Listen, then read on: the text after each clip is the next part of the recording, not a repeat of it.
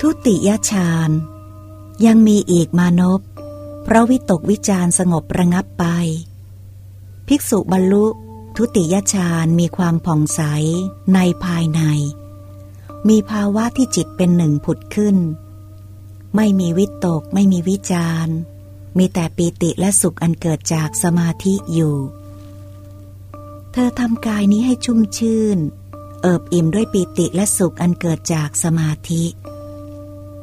รู้สึกซาบซ่านอยู่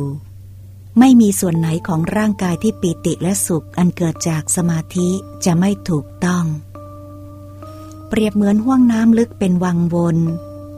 ไม่มีทางที่กระแสน้ำจะไหลเข้าได้ ทั้งด้านตะวันออก ด้านใต้ ด้านตะวันตก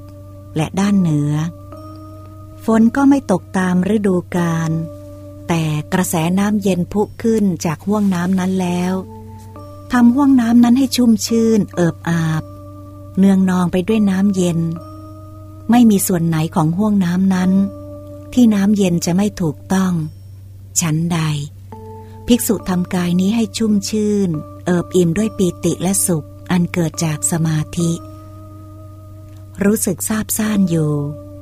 ไม่มีส่วนไหนของร่างกายที่ปีติ และสุขอันเกิดจากสมาธิจะไม่ถูกต้อง ฉันนั้น ข้อนี้จัดเป็นสมาธิอย่างหนึ่งของภิกษุ